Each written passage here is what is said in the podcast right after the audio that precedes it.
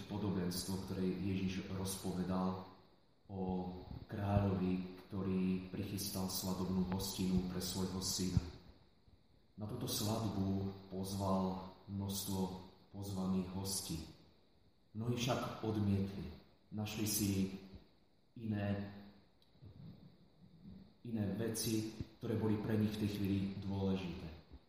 Dokonca niektorí zašli tak ďaleko, že kráľových poslov aj zabili.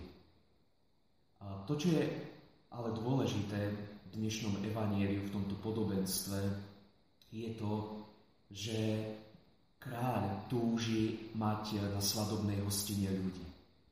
A preto jeho kreativita je úžasná. Pozve tých hostí, ktorí možno boli veľmi ďaleko, ktorí možno prechádzali. A to, čo je krásne, úžasné, je, že tento kráľ je obrazom nášho nebeského Otca.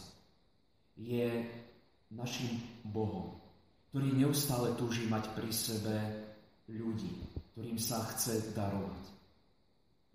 To, čo ma oslovilo v dnešnom evanieliu, je aj to, že kráľ dáva ľuďom čas, aby mohli prísť na túto svadobnú hostinu, aby sa pripravili.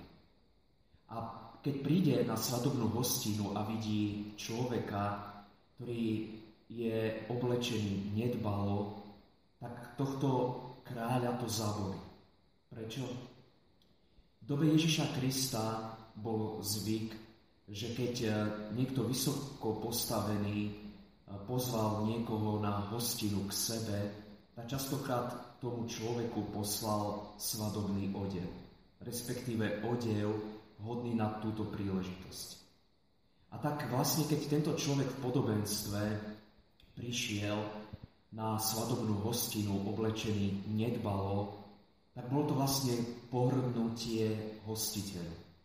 Bolo to akoby pornutie pozornosťou svojho hostiteľa. Častokrát totiž oblečením vyjadrujeme to, čo si myslíme. Ako prežívame možno vzťah k niekomu, k ktorému prichádzame.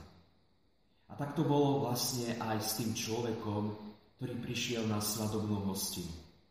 Svojím zovňajškom vlastne bol akoby ignoranciou alebo e, človekom, ktorý pohrdol e, samotným kráľom.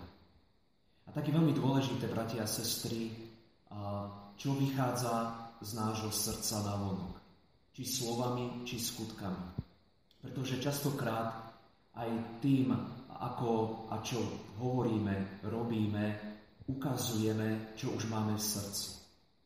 A preto nech možno aj uvažovanie nad podobenstvom o hostine, nech je pre nás pozvaním, aby sme všímali, aké ovocie prinášame.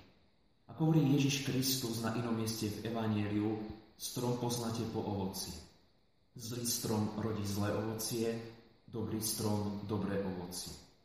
A tak vlastne aj podľa toho môžeme vnímať, ako a čo je v našom srdci. Aké je moje srdce. Aké ovocie prinášam, to ukazuje, alebo poviem to trošku inak, to je zrkadlo mojej duše.